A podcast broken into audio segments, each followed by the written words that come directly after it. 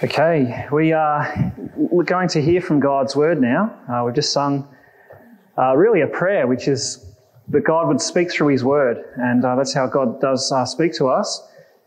So we're going to hear it uh, from James this morning. Uh, we're in a series in the book of James, and today we're looking at James chapter 1, verses 19 to 27.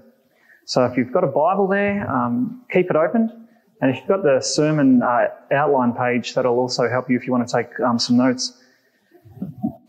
Okay, so let's hear the word of God. know this, my beloved brothers. Let every person be quick to hear, slow to speak, slow to anger, for the anger of man does not produce the righteousness of God. Therefore, put away all filthiness and rampant wickedness, and receive with meekness the implanted word which is able to save your souls. But be doers of the word, and not hearers only, deceiving yourselves.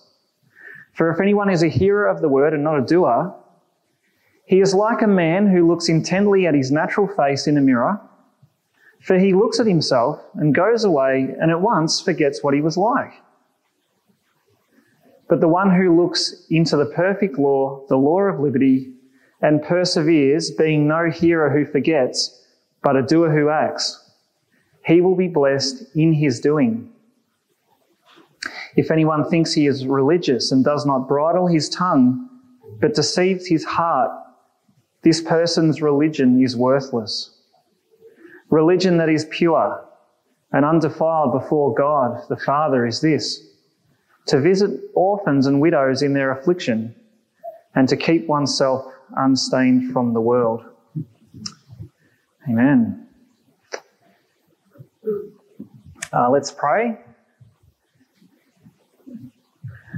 Heavenly Father, as we uh, come to uh, hear your word explained and applied, we pray, Father, that you would uh, give us listening ears and Father, help us, uh, as we've just read, not, to not just be a hearer only, but a doer of your word. Uh, we need your Holy Spirit to enlighten our minds so that we can understand it. And we need him to light our paths so that we can walk in it. And so may you fill us with your Spirit to that end. Uh, for we ask it in Jesus' name. Amen. Well, last week we did begin this series uh, in the book of James that uh, Mitch and I are calling Real Faith. And uh, James, uh, it's a book that's all about what real faith looks like in practice. Uh, see, James, uh, he's assuming that his hearers, his readers have heard the gospel. He's assuming that they are professing faith in Jesus. But what James is concerned about is that if, if they have this relationship with God, you know, if they have real faith, what will that actually look like in practice? Okay, in practical ways, what, what difference will faith make to your life? That's the big question of the book. And uh, the passage that we're looking at today, that tells us one of those differences that, that faith will make. And the difference that it will make uh, is that if you have this real relationship with God, then you will have a real relationship with His Word. And that relationship with God's Word will be marked by three things, according to this passage. You will listen to the Word, you will live the Word, and you will be liberated by the Word. Okay? Live, uh, sorry, listen, live, and be liberated by the Word. So let's look at those three things. Uh, first, you listen to the word. That's in uh, this first paragraph, verses 19 to 21. So let's, let's read that again. Know this, my beloved brothers. Let every person be quick to hear, slow to speak, slow to be angry, for the anger of man does not produce the righteousness of God. Therefore, put away all filthiness and rampant wickedness and receive with meekness the implanted word, which is able to save your souls. Now, it is important to read that paragraph in the context of what's just gone before. So if you just go back one verse, which I included on the handout, by the way, uh, there we were reminded that we were given new life in Christ. How? Through the word of truth. In other words, the way we come to know Jesus and the way we come to know all the blessings of salvation is through what God has revealed to us in the Bible. And now in this passage, James, he kind of hones in on that, on that idea of, of the place of, that God's word has in our lives. And he shows us that the word of God is not only the means by which we come into a relationship with God, but it's also the means by which we continue in that relationship, the way we grow in that relationship. And uh, that's what he means by calling God's word uh, there in verse 21 the implanted word. Okay, when you're born again, God's word is implanted in you in the sense that it now has a permanent place in your life. Okay, God's word, it, it's inseparable. Uh, it's an inseparable part of what it actually means to belong to God. And it's now to be the main means of shaping every aspect about us. The way we think, the way we feel, the desires we have, uh, our outlook on life, how we perceive reality. God's word is now to shape everything about us. But James, remember, James is a practical guy. He wants to know how does that happen in practice? I don't just want theory. I want to know how does this work? And that's what he tells us uh, in these verses here. He actually gets it across in a very in your face kind of way. And if you look at verse 19, notice where he says, Let every person be quick to hear, slow to speak, and slow to anger. What he's getting at there is the heart of what it means to be a good listener. Okay, a good listener is not just someone who is uh, introverted and quiet. Uh, a good listener, or even a bad listener, it's, it's not a personality trait. It's actually a heart issue. So you think about some of the conversations that we um, have with others. You know, to give one example, uh, you know, when someone starts telling you a, a really exciting story about something that happened to them in the day. Now, are we listening as they're telling that story? Well, not really. Where is our mind going? We're now thinking about all the wonderful and exciting things that happened to us in the day so that we can just, you know, can they just hurry up and finish their story so we can tell them a more exciting story about what happened to us? Or uh, think about a uh, disagreement you've had with someone recently. Maybe uh, you had a disagreement with your spouse last week or, or with someone at work. But why did that disagreement quickly become an angry argument? Why? Because we didn't listen to the other person. Instead, we were thinking about what we had to say next to win the argument. And so we hardly even let the other person finish what they're saying before we talk over the top of them because we're not listening. See, we approach so many of our interactions like this of, of being slow to listen and very quick to speak, very quick to get angry. Why? Because we make the interaction all about us. It's all about what we think, about what we want. Okay, our interactions are about ourselves. And so, so often we're far more interested in what we have to say rather than what others have to say. We're so much more interested in uh, in, in sharing our opinions rather than listening to other people's opinions. And so we think that what we have to say is the most important thing that needs to be said. And, and I know that when I am slow to hear and quick to speak and quick to get angry, I know that in that moment, every time, it's because what matters most to me is me. You know, I think the most important opinion is my own, that my voice is what needs to be heard uh, the most. And see, that, what, what is all of that? That's, that's a self centered outlook on life.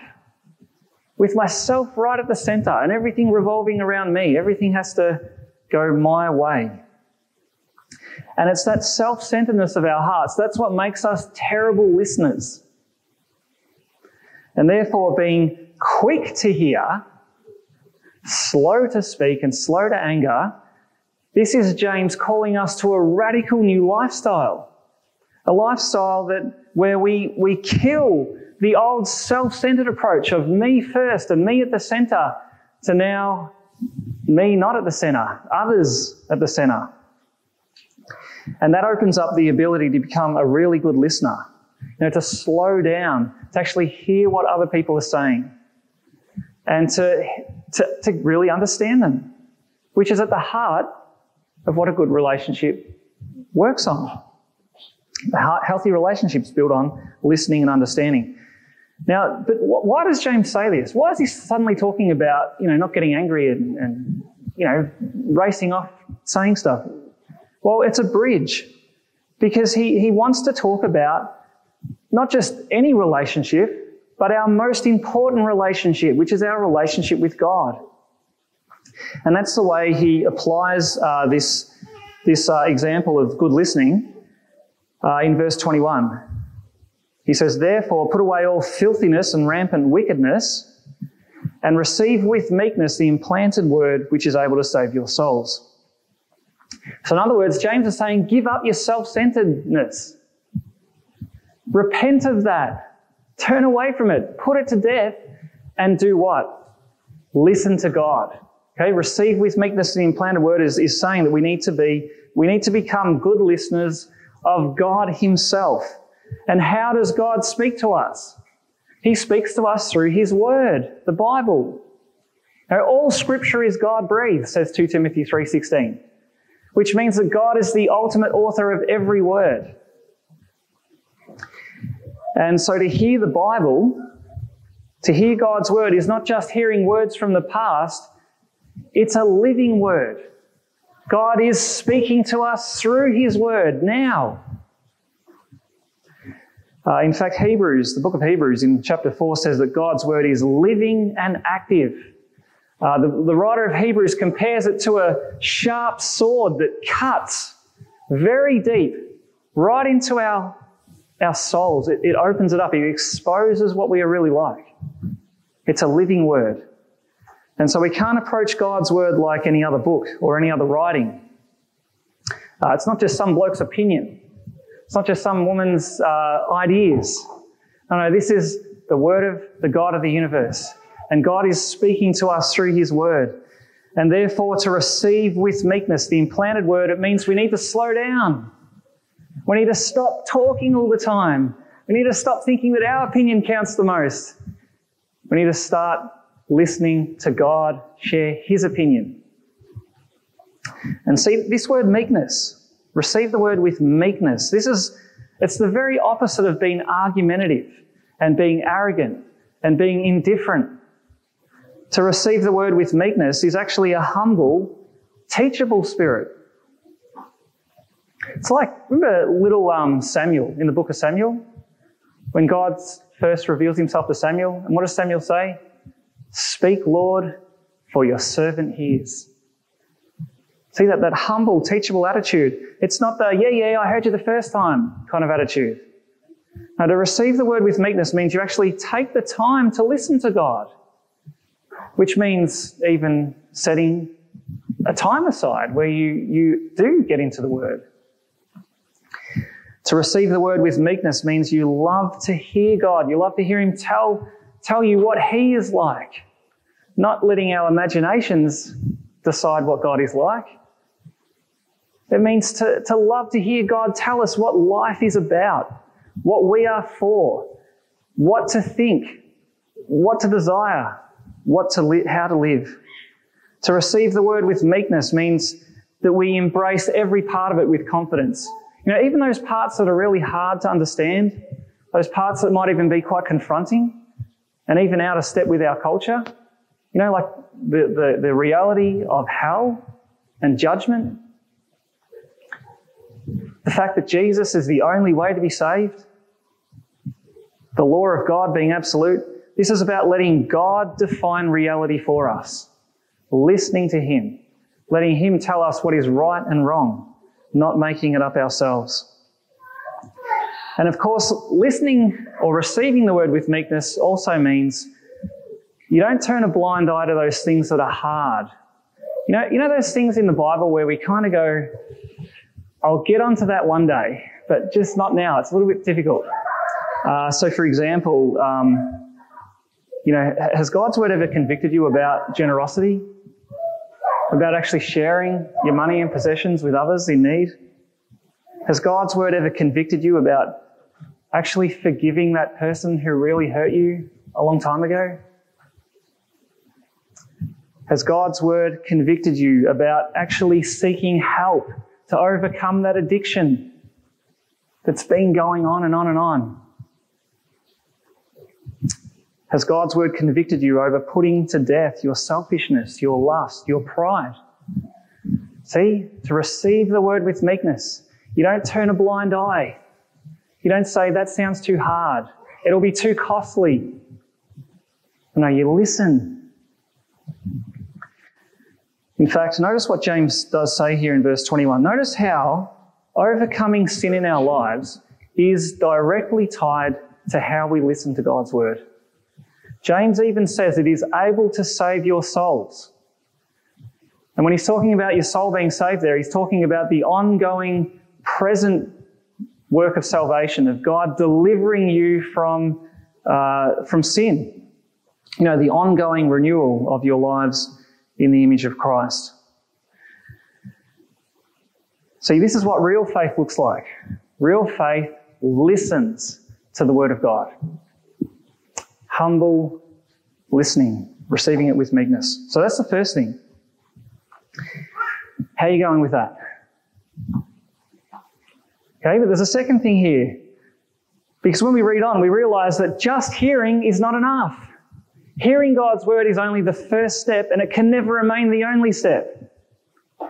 Because if you hear the word of God, you must act on it. You've got to practice it. Uh, my, my second point, I'm calling it, you actually live the word. And we see that in verses 22 to 27. So the rest of the passage. Uh, and James, he kicks that off by saying, But be doers of the word and not hearers only. And listen, deceiving yourselves. This is the second time James has mentioned the danger of actually deceiving ourselves. Now, last week we saw that when you're in a trial, you can deceive yourself, uh, thinking that you've got a better way of dealing with it than what God gives us. But here we see, here's another place where we are especially prone to deceiving ourselves. It's, it's where we we can hear God's word like we're doing right now. Okay, we're all sitting here listening to a sermon on God's word. So we're hearing God's word. We might even agree with what it says. And we might think, there, done. I've done my job for the day. I've let God's work do what it has to do. I'm going home. That's it. I can forget about it. But see, if we only hear and don't get around to actually putting into practice what we hear, it's a case of being deluded self deluded. And James gets this across with this brilliant illustration in verses 23 and 24. Uh, have a look at that. In verse 23, he says, For if anyone is a hearer of the word and not a doer, he is like a man who looks intently at his natural face in the mirror, for he looks at himself and goes away and at once forgets what he was like. Now think about that. What, what is the purpose of a mirror? You've all got mirrors in your house, right? What is the point of a mirror? Okay, the point of a mirror is to show you what you really like. So when you look into it, you can see what you really like, not, not an imaginary idea of what you look like. Uh, and so, you know, let's, let's say you've got your mirror. And how does it work? Well, you're about to go out to an evening meeting, and so you go and look in the mirror, and what do you see? You see your hair is a mess, you see you've got food stuck in your teeth. You've eaten spaghetti uh, bolognese and you've got all of these little splatters all over your top. You can tell that two days ago you ate a Vegemite sandwich because it's still there. And so what do you do when you see all this stuff? You tidy yourself up. You know, you brush your hair, you brush your teeth, you change your top and you wash your face. See, that's the point of a mirror. The reason we have mirrors in our house is not because we look so wonderful and it's just such a pleasure to look at ourselves every day. The reason we have a mirror is to show you what needs fixing so you can get right onto it straight away and not go out to that meeting uh, looking a mess. What we don't do is what this fellow in the illustration does. So you notice what he does. He looks in the mirror and he goes away and he forgets what he looks like. He doesn't actually act on what he sees because he forgets. You know, he's the guy who goes to the job interview with the Vegemite on his face and he misses out on the, getting the job. See, what's the point of looking in a mirror if you don't do something about what it reveals? And this is such a brilliant illustration because it has a couple of layers to it. One of the layers is that it's showing us that God's word functions just like a mirror. Okay, when you look in a mirror, you see yourself as you truly are. When you look into the word of God, what happens? You see yourself as you truly are. God's word reveals what you really look like, not an imaginary concept of yourself, but what you really, truly look like before the eyes of the living God. Okay, now you see what's going on. In fact, remember that passage in Hebrews I mentioned? It actually says that the Word of God judges the thoughts and intentions of the heart. So when we look into God's Word, it reflects what's really going on in the deepest recess of, of our heart. Okay, the very emotional control center of our lives. It reveals it. And what do we see? We see all the things that need fixing. We see all of the ways in which we fall short of God's standard. So when we look into God's word, we should expect to be convicted, to be confronted, to be exposed. And there's no other place where you can get this. No, no one else can enable you to see what you really look like the way that God's word does. So that's one of the layers of this uh, illustration. God's word is like a mirror, shows us what we're really like. But the other layer is how foolish is it then for God to reveal some things about you that need fixing and you go away and do nothing about it? How foolish would that be? Okay, that's, that's like the mirror revealing you've got dirt all over your face and yet you go out and you forget and don't do anything about it. So you look at verse 25. Here's the application. But the one who looks into the perfect law, the law of liberty, and perseveres, being no hearer who forgets, but a doer who acts, he will be blessed in his doing. So it's in his doing that he's blessed. Uh, that, that verse, it really helped me this week, just thinking it through where, uh, you know, sometimes you get really excited about something that, that God has laid on your heart or has revealed maybe in a Bible study or in a sermon or something. And you get really excited about it. And then a few months later, maybe even a year later, you hear the same thing again. You go, oh, that's right. I did nothing about that. See, but what's this saying? He, he, he doesn't forget. He perseveres in it. Or sometimes, you know, you're confronted with something, you make that effort to change, you find that there's a lot more resistance there than you could ever imagined. Resistance in your own heart, resistance from the evil one himself. And you get a little way in and you think, this is just too hard. I give up. What happened? Didn't persevere. See, he'll be blessed in his doing, not, not forgetting. And just so the point isn't lost on us, James does hammer this home with a couple of examples.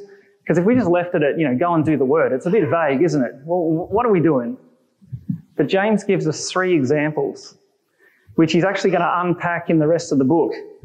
Uh, he, he, says in verses 26 to 27, if anyone thinks he is religious and does not bridle his tongue, but deceives his heart, this person's religion is worthless. Religion that is pure and undefiled before God the Father is this, to visit orphans and widows in their affliction and to keep oneself unstained from the world.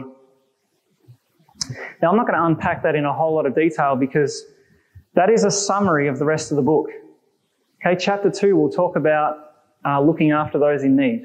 Chapter 3 will talk about bridling our tongue. Chapter 4 will talk about not being uh, stained by the world. So we're going to unpack all of that. But James is preparing us here. He's saying, when you hear all that unpacked, what are you going to do with that? Are you going to say too hard? Or, oh, that's fantastic, I'll do it, and then tomorrow forget? No, no, look, if God's word makes no difference in these areas, if, if God's word makes no difference to the words that come out of your mouth, the way you talk to other people, the way you talk about other people behind their backs, if it makes no difference, what does James say? This is very confronting. He says your religion is worthless. You've actually, it's a fraud. There's no reality to it. Uh, he says if God's word doesn't make any difference to uh, to people with needs, like in, in this situation, orphans and widows in affliction. You're like, you know, who cares about them? I just care about me. What's that? Worthless religion. There's no reality to it. It's the same deal with the worldliness. And see, James is saying this is how you know if you are listening to God's word. Do you put it into practice? Okay, are you controlling your tongue? Are you practicing kindness? Are you making efforts to live a godly life? This is all very straightforward. But if there is no difference, if there is no practicing of the Word of God, it doesn't matter how many sermons you listen to, or how many Bible studies you attend, or how many memory verses you can recite. If there is no putting God's Word into practice, James says it's just worthless religion. That's all you've got. Because James is interested in real faith. What does real faith look like? It looks like listening to the word. It looks like living the word. Okay, but there's a third thing. Okay, this is hard hitting. There's a third thing though. Those who listen to the word, those who live the word, are also liberated by the word. And uh, we see that liberated, uh, we see that back in verse 25. So let's just look back there again. Notice uh, in verse 25 where James calls God's word, he says it's the perfect law, uh, the law of liberty. God's word is the law of liberty. Now, what does he mean by that? Because to most Australians, that, that makes absolutely no sense. How can the law bring liberty? Okay, to the average Aussie, law and liberty are, like opposites. Putting them in the same sentence is like, have you heard of an oxymoron? So how can law bring liberty? I mean, how, how can the law make us free? That's norm, not normally how we think about law and freedom. I mean, we think of laws as restricting our freedom or taking away our freedom. You know, so if you could imagine uh, owning a Ferrari, um, dumb illustration, I know, but Imagine owning a Ferrari and every time you're on the open road and you see a speed limit sign, do you feel free? no, you feel restricted. Or um, actually, there's some some of you here have been here a long time. Can you remember when this carpet was brand new and there was a big sign up, no food and drink in this room? Did you feel free? Free to have a coffee wherever you feel like it? No, you were restricted. See, we, when we think of law, we think of law as taking away our freedom. It's restricting us. Because the culture we live in does define freedom as no restrictions. You know, people say, I'm only free if no one's telling me what to do. If I can decide for myself what I should um, do. And that's why, um, you know, just to take one um, very prominent example in our culture, uh, many people today, when they hear the Bible's teaching on sex, they say, how, what a form of bondage. You know, restricting sex to uh, heterosexual marriage, people say that that's not letting people be free. And so it's often called a form of bondage today. Anyway, so how can God's word be the law of liberty? How does it set us free? Well, this is actually showing us that there is a much better way of defining freedom than just no restrictions.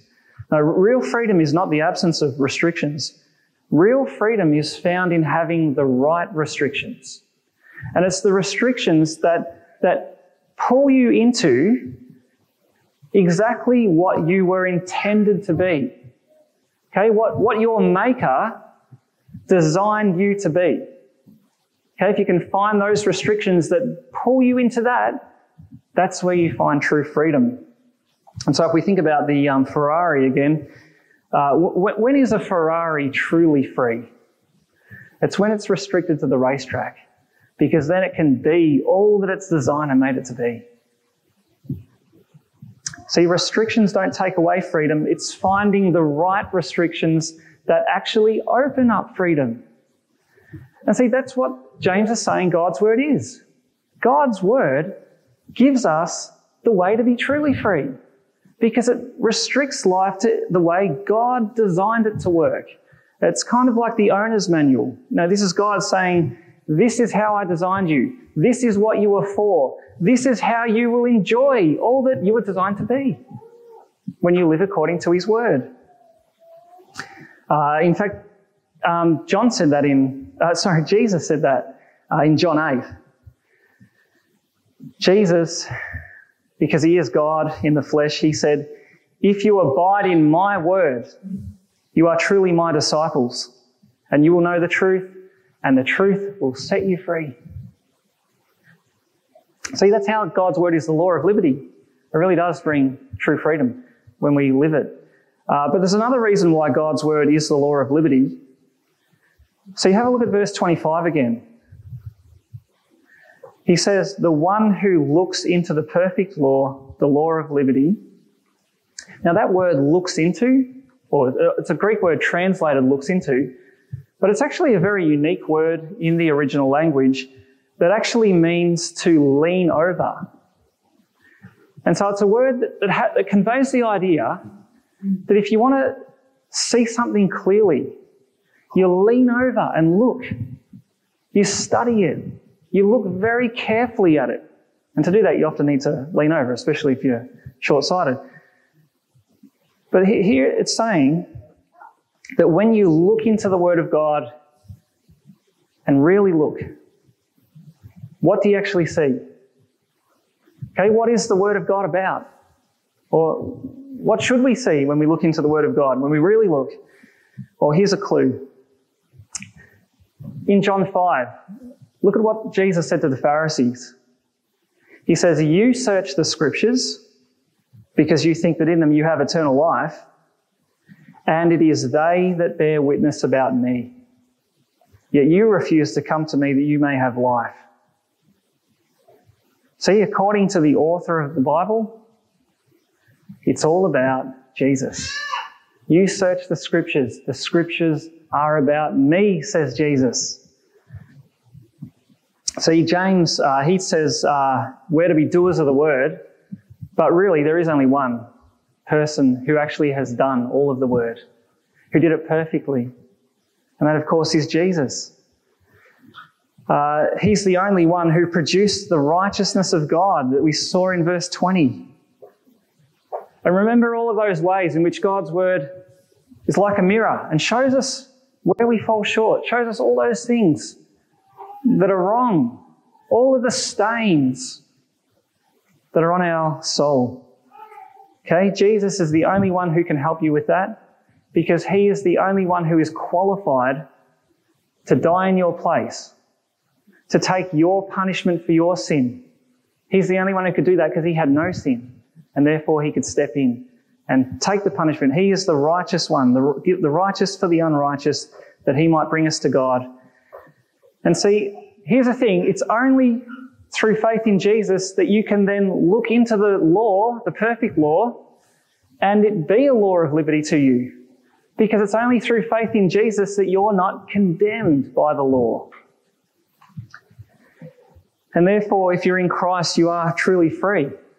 Which means the more that God's word exposes your heart, the more it shows you the depth of your sin, the more it points you back to the grace of Jesus. That you would hold Him, that He would be your only hope, that you would not try to save yourself, but that you would rest fully in Jesus. And it's only knowing Christ, it's only knowing that we're saved by His blood, that then we can actually be real doers of the word. The kind of doers who aren't doing in order to earn God's favour, which you can never do. That's a form of bondage. The law can only be liberty when you have Christ, when you know you are set free from the condemnation of the law, so that you can now live in the freedom of obeying God out of joy, out of gratitude for what He has done for you by saving you through the perfect obedience of Jesus. And see, that's true liberty. That's why Jesus said, apart from me, you can do nothing. So, where do we start? Where do we end? We end with the same question Do you have real faith? Is your faith real? Well, here it is. Real faith listens to God. Real faith lives God's word. Real faith knows this liberty that comes through grace. And it's that liberty that empowers you to live for God in real joy. See, verse 25 the one who looks into the perfect law, the law of liberty, and perseveres, being no hearer who forgets, but a doer who acts, he will be blessed in his doing. It's in the doing. Well, let's pray. Heavenly Father, we thank you for the way that you uh, expose us. And Father, we all feel uh, very exposed at the moment because we all know the, the, the pattern of hearing what you say and doing nothing about it.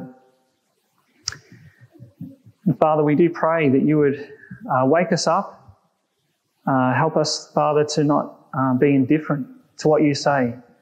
But Lord, we pray for your Spirit that, that He would work through your word to bring about this deep conviction. And Father, we, we thank you that there is empowerment, not found in ourselves, but found in Christ and in all that He has done for us to free us for true obedience. So Lord, as you expose our sin, may that drive us to the Saviour that we would find uh, our, our forgiveness in Him and also our empowerment to now live for you out of joy and gratitude. And Father, we pray for those uh, today who, who may have heard the call to come to know Christ as Saviour and, and yet haven't got around to responding. We pray for them, Father, that today would be the day of salvation. And we ask it all in Jesus' name. Amen.